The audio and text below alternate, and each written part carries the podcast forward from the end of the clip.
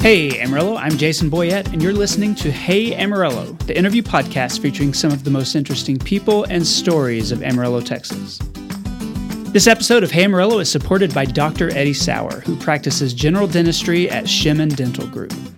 Eddie has been my dentist since I was in college. He's my kid's dentist. He's taken care of their teeth ever since they got teeth. In fact, my son Owen just went to the dentist for a cleaning before he returns to Texas A&M for the fall semester. Dr. Sauer is a national speaker on Invisalign and has used that technology to improve his patients' smiles and positioning. You can learn more by following Shemen Dental on Facebook or visit shemendental.com. That's S H E M E N. And as part of this podcast partnership with Brick and Elm Magazine, I want to give a podcast shout out to Canyon Rim Consulting, online at canyonrimconsulting.com, and to Jeff Barra State Farm, online at jeffbarra.com. Read the free e edition of Brick and Elm at brickandelm.com. Today's guest is Alyssa Heck Lewis, the owner of Hudson House Canyon, which was recently honored as the Woman Owned Business of the Year at the West Texas Small Business Awards. Hudson House is a senior living community located right next to WT on Russell Long Boulevard in Canyon. Now, Alyssa didn't have a typical path to entrepreneurship. She got a finance degree from WT. She worked in banking for several years before moving into the medical field, and then in the middle of COVID, right smack in the middle of the pandemic, she bought this small assisted living facility. And it's one of the few locally owned senior living communities in this area. So, in this episode, we talk about her career, we talk about how she thinks about risk, and how central the city of Canyon is to her business. So, here's Alyssa Heck Lewis. Alyssa Heck Lewis, welcome to the Hey Amarillo podcast. Thanks for being here. Thanks for having me. Yeah, absolutely. I'm uh, I'm honored to have you. I want to talk a little bit about you know who you are and, and what you do, but before we get to that, I always ask my guests, why are you here? So, what brought you to this area in the first place? Well, I was born and raised here, so I guess my parents, my grandparents farmed here. Okay. Um, and so they originally came and in Goodnight and then also in Claude. My, both my granddads farmed, and so um, my dad came back and took over the family farm, and here I am. Did you grow up like in a farm setting, like out in the country? I or- did. Okay. I did on the Randall Armstrong County line. So it's a dot on the map. You wouldn't Yeah. find it probably, but um, my dad still farms there today. So What kind of farming? Um, he does wheat, hay, Milo. Depends on the year. Okay. So Just like most farmers, Yes, it's whatever yes. whatever works during yes, that he season. is dry land though, so that's what's unique about Okay, him. is interesting. No irrigation. So Well, this has probably been a really interesting season for him then. yeah, yeah, he's loved it. Actually, well, for the most part, Where did you go to high school? in Claude. Okay. Yes, graduated from Claude High School. Was that a good experience? I mean, is it a, a lot of people will look back and they'll think, "Oh, I just went to this tiny high school. I wish I'd gone to something bigger." And some people will think, "Man, I loved that I was in a, a small high school." How how was that experience for you? I loved it so much that I have recently moved back and I am going to raise my family there. I graduated with 25 and I know them all. I still kind of keep up with majority of them. And so, yeah, I loved it. My sister's still there. My parents are there. Okay, you still got deep ties then Yes. in Claude. Yes. What did you do after high school graduation? I thought I wanted to be a nurse anesthetist. I wanted to do anesthesia, is what I thought. I was like, the direction I was going. well, that's a that's a really specific direction. yes. Is there a um, reason for that? No, I just I I don't know. That's what I thought I wanted to do. And so I set off. I started at Amarillo College, went through a semester of nursing school, and I was like, nope, not for me. Okay. Went to WT and um, changed my major several times. Thought I wanted to be a teacher, thought I wanted to be a nurse again. And then I was actually working in the banking industry. I was at um, First Bank Southwest in their wealth management department. Okay.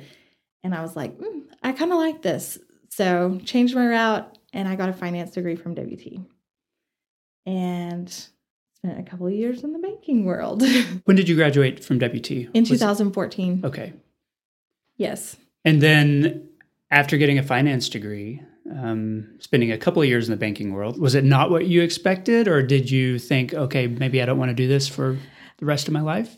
Um, A lot of people started a bank and then they are at that bank for a long time. Like there's a lot of longtime bank employees in this area. So there's a couple of things I think that played into that. Um, my personality is pretty outgoing. I was a credit analyst for a very long time at Happy State and then also at uh, First Capital. And I loved my lenders. I loved the opportunity, and I really liked seeing how other businesses worked. Right.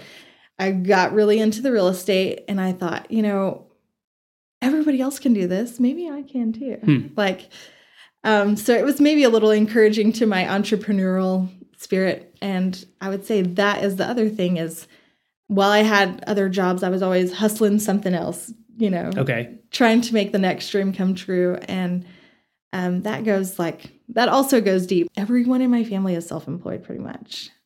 Um, three of my five siblings are self employed. Both my parents are self employed. Mhm. All my grandparents were self employed. Okay. Whether that be real estate development, um, my sister runs the Amarillo for- foreclosure report. Okay. My other sister's a realtor. So everybody just kind of always had their, I- don't know, I, I would say freedom is what it looked like to me during that time when I was, you know, very structured, Monday through Friday, eight to five. Sure. It was like, why am I doing this? Could I, you know, run my own schedule and run my own life? And so I started getting these wild ideas and started kind of playing with real estate a little bit and having some small wins and and then I left the bank to go help start a surgery center. Okay. And what was that surgery center? it's Surgery Center of Amarillo. Okay. we there were like four employees at the time no patients we were trying to get it up and going and we had no idea what we were doing Hmm.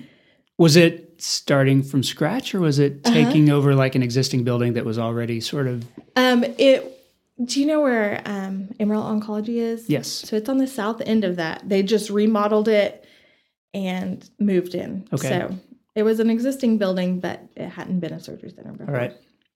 How did that happen? Like that doesn't seem like you just sitting in your desk, you know, at the bank and thinking, "Oh, maybe I'll start a surgery center." Um, so I was I actually nannied for um, a family. He's he's the CEO at BSA now, Okay. And I worked for them during college, keeping their child. And he went over to see that building, and he said, "Oh, you know who'd be great at this job, like getting this going, is Alyssa." And I was like.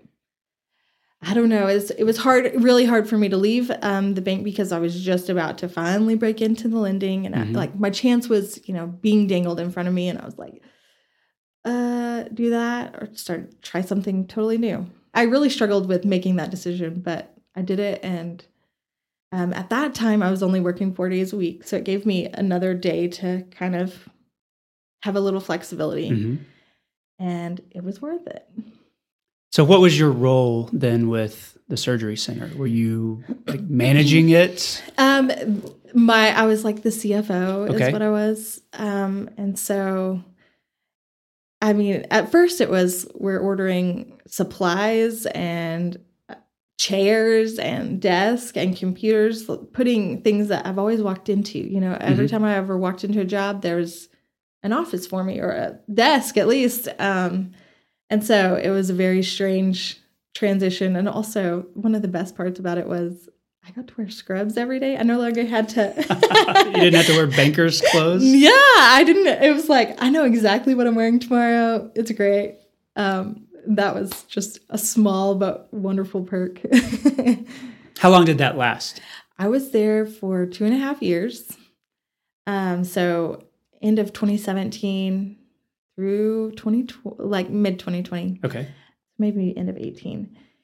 And I was looking for, I thought I was gonna, there was a happy, a bank that Happy State Bank had foreclosed on. And I thought, you know what would be really cool is one of the care homes, like an assisted living, but just small. And this house was a six bed, six bath house. And I thought that would be great. I could do that. hmm I don't know why. I think, oh yeah, let's do it. 24 hour care. Yeah. Like try to figure that out. Um, so I contacted my some distant relatives of mine that owned um, the Hudson House Canyon. And I was going to just ask them questions kind of about how the business runs and how anything works. And um, Sharon is a very direct woman. She's mid, she was early 70s at the time. And so she was pretty just, you know, direct. And I asked actually at the time if they would ever sell the business. And she was like, no, we're not. Um, so this was the end of 2019. Um, COVID hit in Mhm. March of 20. And in April of 20, I got a phone call and I declined it and got the voicemail that said, um, hey, we we want to sell the business and we want you to have it. And I'm like, excuse me? I'm 27, single, and this is a 33 bed facility. Okay. I was looking at maybe like a six, four to six, Right. because you don't have to license with the state. Um, so I was hoping to keep it on a pretty small scale, and this just rocked my world. And there's a pandemic happening in which like nursing homes were on the front lines of a lot of the concerns and worries and you know we had all these images of people standing outside the window waving at grandma you know yes. Well, and the worst part was like after I finally said, okay, I'm gonna do it. Hudson House Canyon was like the hot spot in Amarillo. Yeah. It was like, here we are.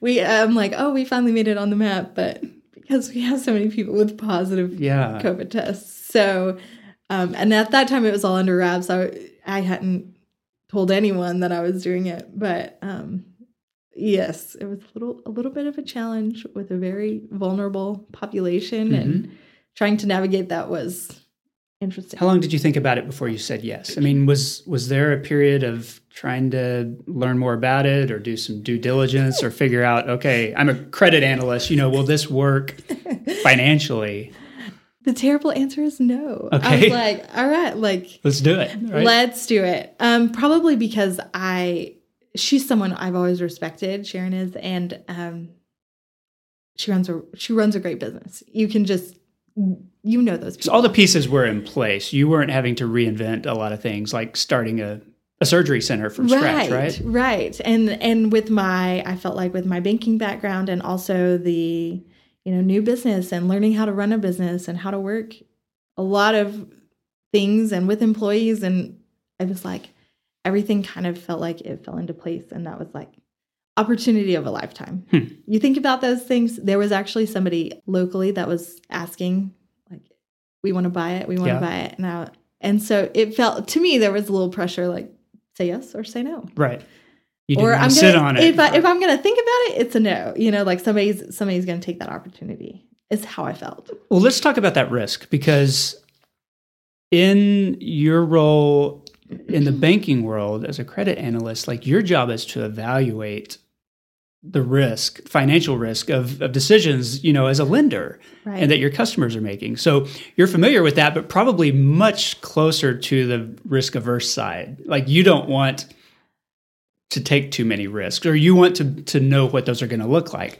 And then when you're starting the surgical center, you're part of a team. You're probably not on the hook for you know the the whole investment. Mhm. Um, and so there's a little bit of removal from the risk there. But when you buy an existing business, like that's all on you. So how did you think about that? Was was that something that you had to deal with, or did you just kind of take a take a leap and I hope just that it jumped works? in the water. I mean, honestly, at that time, I was single. I was like, you know what? They were in their mid 70s and they were, you know, afraid to go in. It was, I mean, everybody thought they were gonna die Yeah, from yeah. And of course, it's in there. You know, it's a hot spot. Those nurses are going from building to building and there's positive everywhere. And so I thought, okay, it's me. Like the worst thing that can happen is either I sell it to someone else.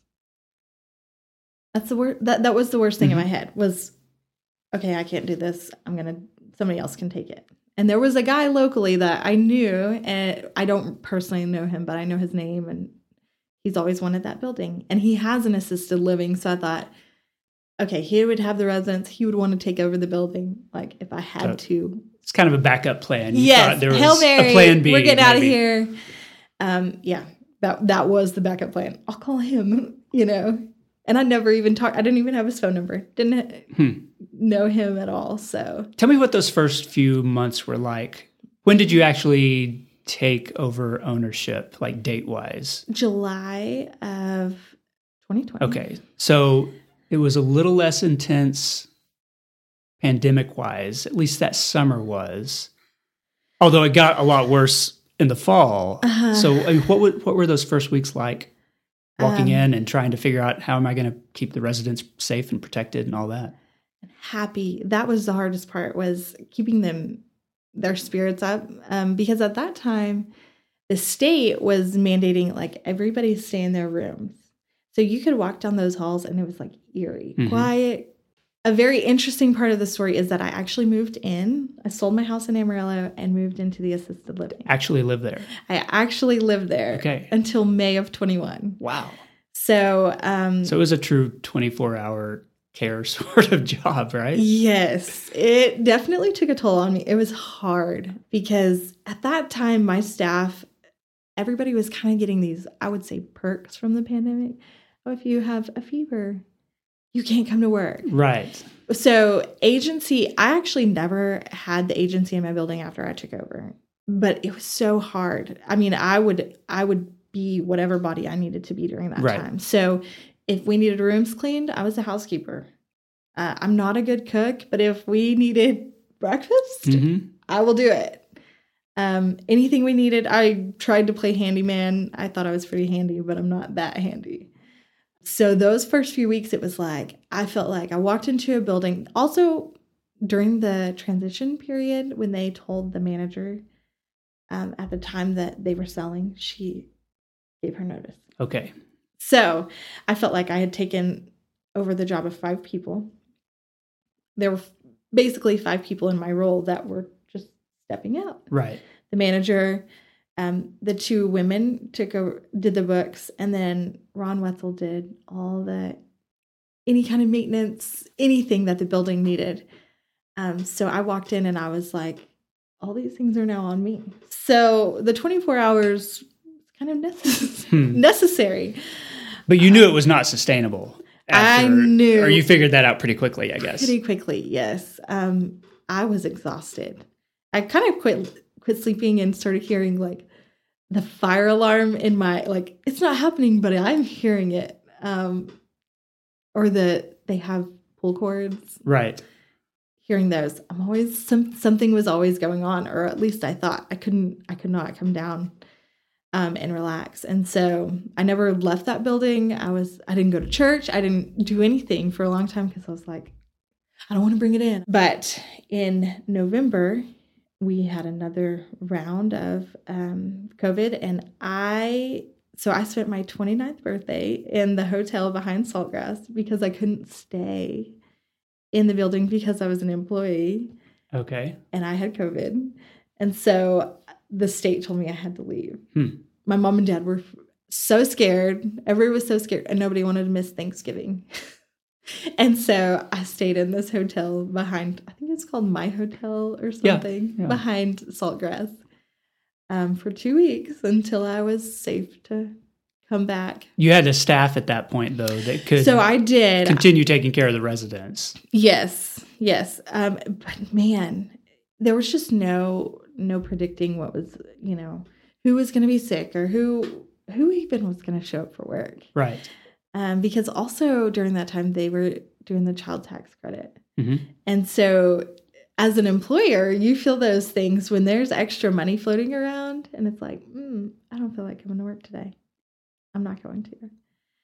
Um, you feel those things, and we felt it because it was And, and in your line of work, I mean, a restaurant has somebody not show up, and you know, there's nobody to cook the French fries or to you know serve a table. But like you're actively caring for humans Yes. who are vulnerable yes, and are there because they need somebody to watch over them. And so the stakes for what you do feel so much higher.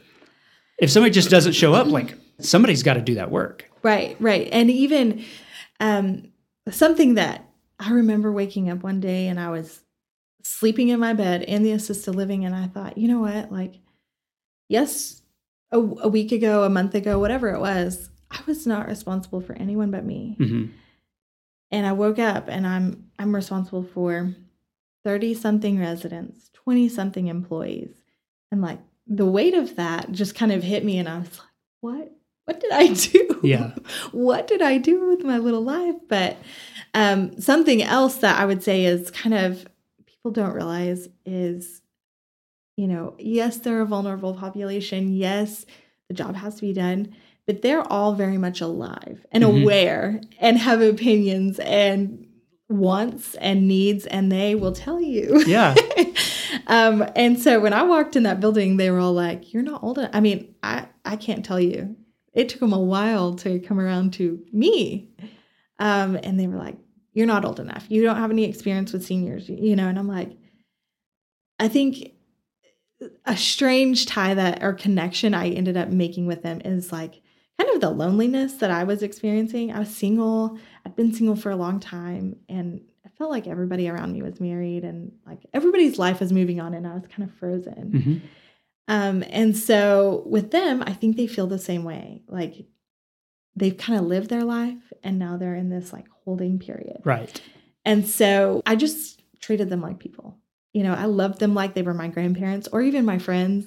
I, I talked to them about my life or what I was going through or whatever it was. And they're they're now my family. Yeah. You know, like that's how I feel about them. Um, I love them. But it it took us a while to just get to that point where it was okay, you can do this job and we're going to trust you with our lives, you know, and with our our home. Like that's Yeah. a, that's a big deal. Yeah. Tell me where Hudson House is now. I mean, you've you've emerged on the other side of the pandemic. So um, right now we are we have one vacancy um, recently, and so we had a tour yesterday. So hopefully we're- full. I have um, a very incredible, talented manager. Her name's Sade Thomas, and she grew up in Wellington, small town girl. But man, she is. There's no one better. Mhm. No one better. And this was her first time doing this role, being an executive director. But no one in the panhandle can, compares to her. Um, every position in my building is full. My employees are happy. My residents are happy. Uh, we have outings. We live normal normal lives. Presumably, you don't live there any longer. I do not live there anymore. I moved back to Claude. okay. A lot of life has happened for me during the last three years. I got married and I recently had a baby, and she's three months old. And so they have a new grandchild, Yeah. all of them, and they think that she's the best thing since sliced bread. yeah. uh, You've got built-in, you know, babysitting. I guess at yes, at all times because Yes. nobody likes to hold a baby more than a an elderly person. That's right. That's right. And um, you know, some of them, especially the men, are very standoffish with the baby. And I recently had one, and he was like, "No, I don't want to hold her." and he came out one day when I was leaving, and he's like, "I think I want to hold her. I can't leave that building without him holding that baby Wow. for hours."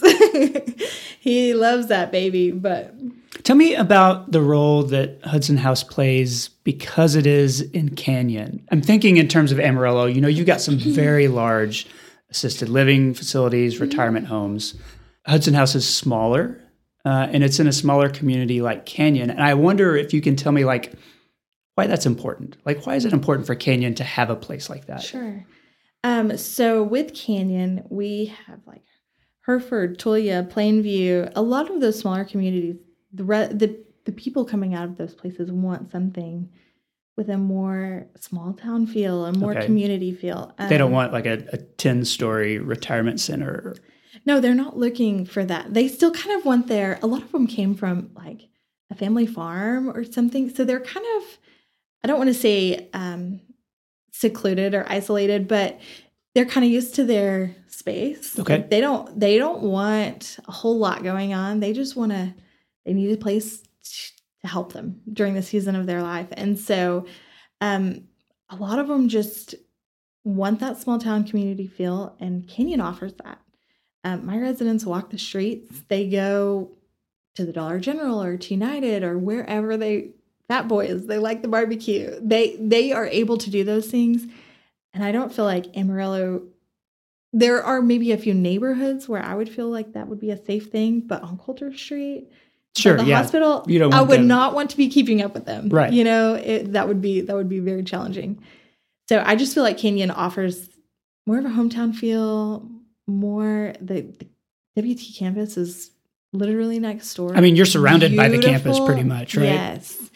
And it's beautiful and they love it. And there's a lot of just, I, I do think that there are kind people in Amarillo, but the people in Canyon, like the bus drivers, my residents will hop on and off those buses for WT, Okay. the shuttles, and they give them suckers. Like the community just loves on them, Hmm. you know, and that's really, really special. And maybe you would have that in Amarillo, but I just feel like I wouldn't feel as safe allowing that, you know. Tell me about the actual work at Hudson House. It what what needs it meets for the residents? Because I, I think a lot of people they kind of categorize well a retirement center, nursing home, assisted living. It all kind of fits in the same category, but I know it's very different. Yes. So for listeners who may not know, like what kind of care are you providing there?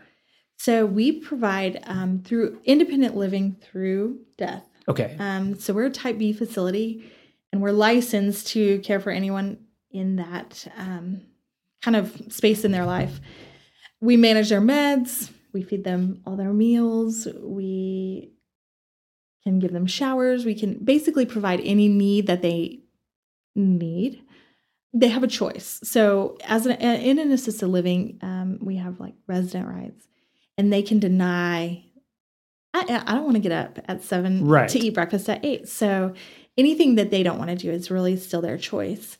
I guess that's the biggest thing is a lot of them are still very able to and capable, maybe have like a touch of dementia and they're not able to remember to take their meds, but they're all still functioning. Some of them even want jobs, have jobs. Like they're still active members of the community, but need a little bit of, I would just say, they just need something to fall back on. Somebody Okay. to remind them, someone to help them. A safety net. A safety net. That's a great word. Or a great, yes.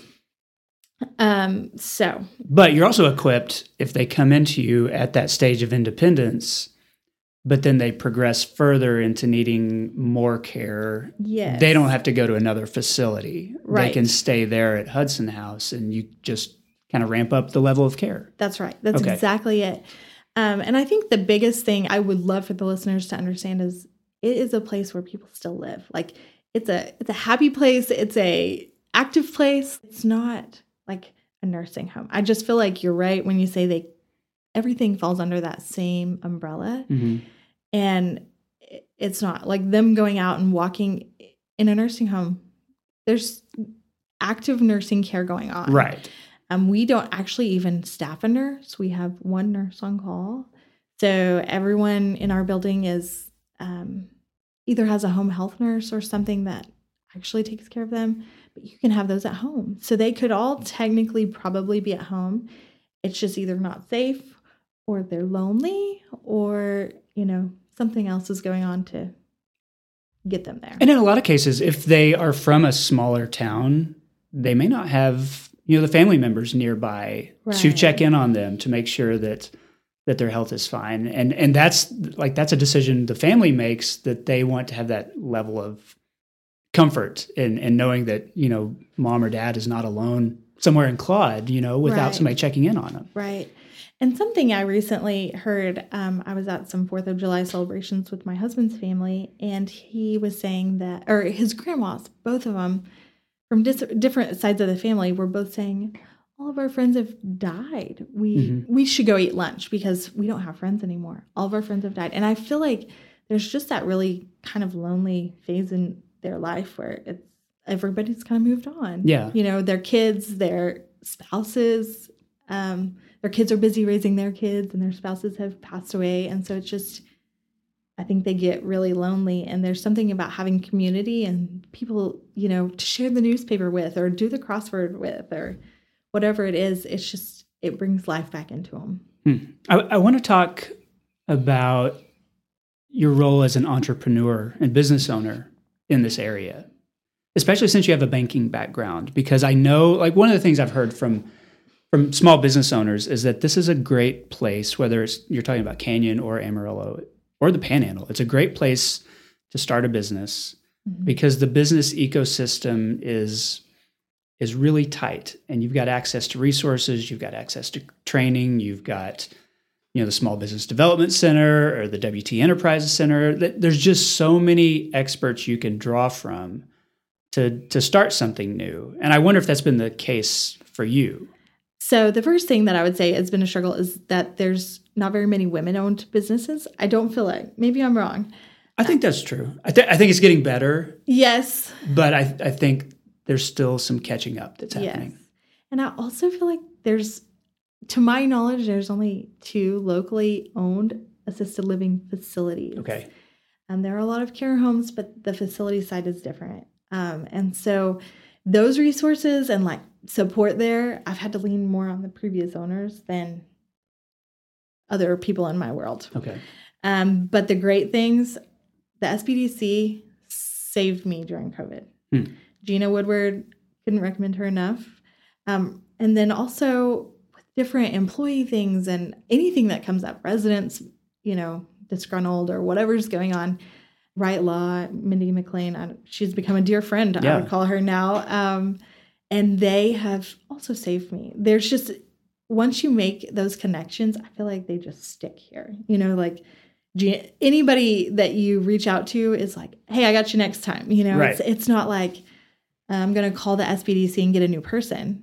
I'm going to call Gina's cell phone. Right. I'm going to call Mindy's cell phone. I'm going to call those people, and they are going to help me.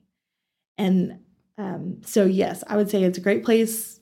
There's a lot of opportunity. Great place to start a business because it is tight knit. And and the other thing is everybody knows everybody. Like uh, someone from the Chamber of Commerce moved their mother in last week, and it was like, oh, I know Wes, or I know, you know, Yeah. everybody knows somebody that brings them back to how they got their mom there or dad there.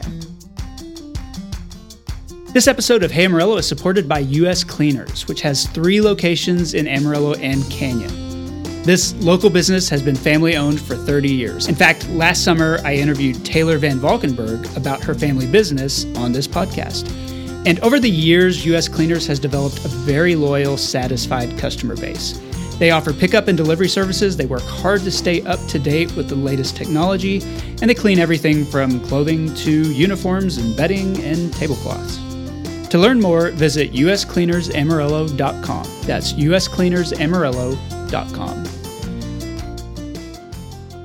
Okay, I'm back with Alyssa Heck Lewis. Alyssa, this is part of the show I call Eight Straight. Eight Straight is sponsored every week by Panhandle Plains Historical Museum in Canyon. I know you're familiar with it.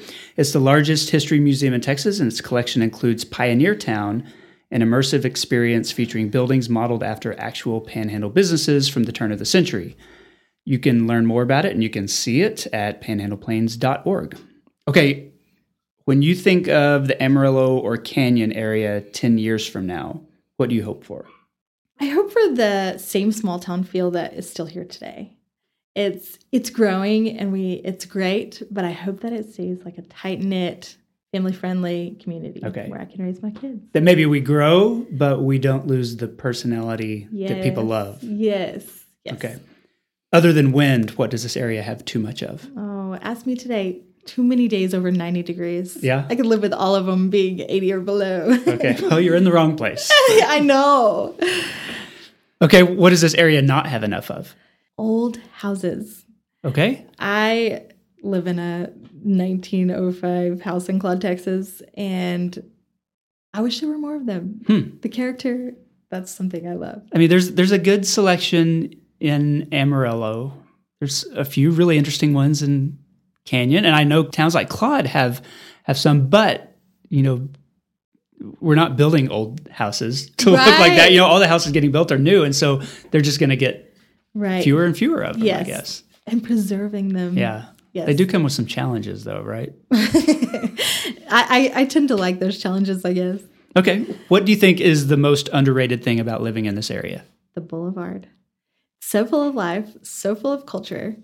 And there's really great restaurants. Mm-hmm. People kind of, I feel like, classify it as scary, but I love it. I, I'm always I'm always really disappointed because I've, I've heard people say that or tell visitors, oh, we don't go to the boulevard. It's it's not safe. I'm just like, Oh. no, it's fine. Go to the Boulevard. There are amazing places Go to to, eat. Sixth Street. Yeah. Yes, do those things. Those are, yes. Drive down, you know, on a, a Friday night, and you've got food trucks. People lined up at the food trucks. Everybody's having a good time. Like it's it's great. Even the grocery stores are a great Yeah. experience. You know, just something different from United.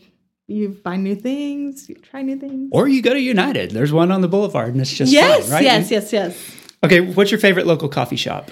Um, I love Cliffside, or I really love the Burro in Claude, Texas. I have not been there. You should try I've been to it. Claude, but I've never stopped at the Burrow. I've heard about it. Yes, it's great. Okay. What's your favorite local restaurant or food truck? I love Reagan's Food Truck. Okay. I love El Manantial on the Boulevard. Yeah. And I also love Cecil's Last Chance Diner on 287. I know Cecil's. I've driven past it, but I've never actually eaten there. oh, I've heard um, some really good things about it, though. It is good home cooked food. Um, but one of the things my husband loves about it is you can still smoke in that restaurant. we don't smoke, but it's just one of those things. It things. feels like uh, it's nostalgic. yes, like a step back in time where It's funny. yeah. So Okay. What's your favorite local park?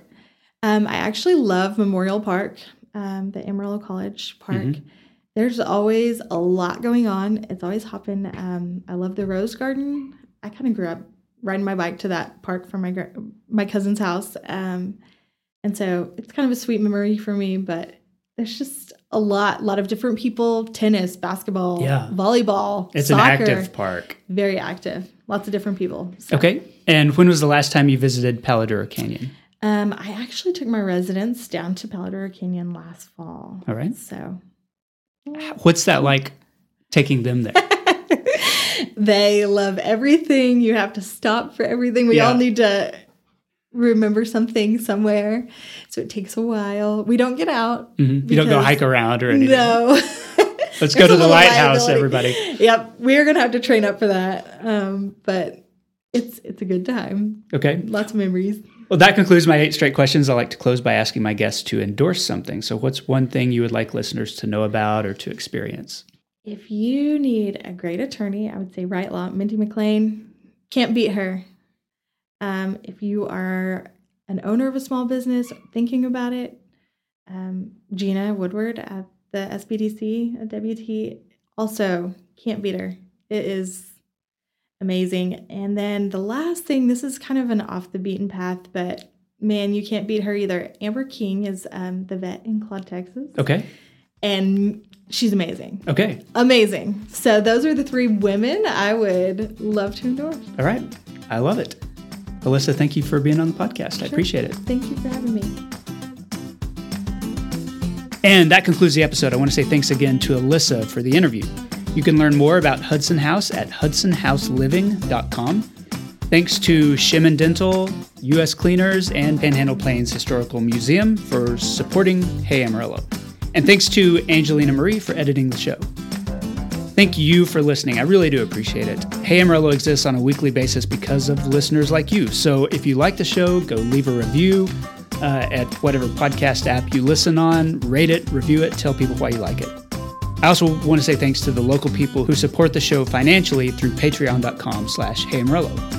Hey Amarillo's executive producers include Patrick Burns, Jason Burr, Katie Linger, Josh Wood, Wes Reeves, Cindy Graham, Barbara and Jim Witten, and Corey Burns.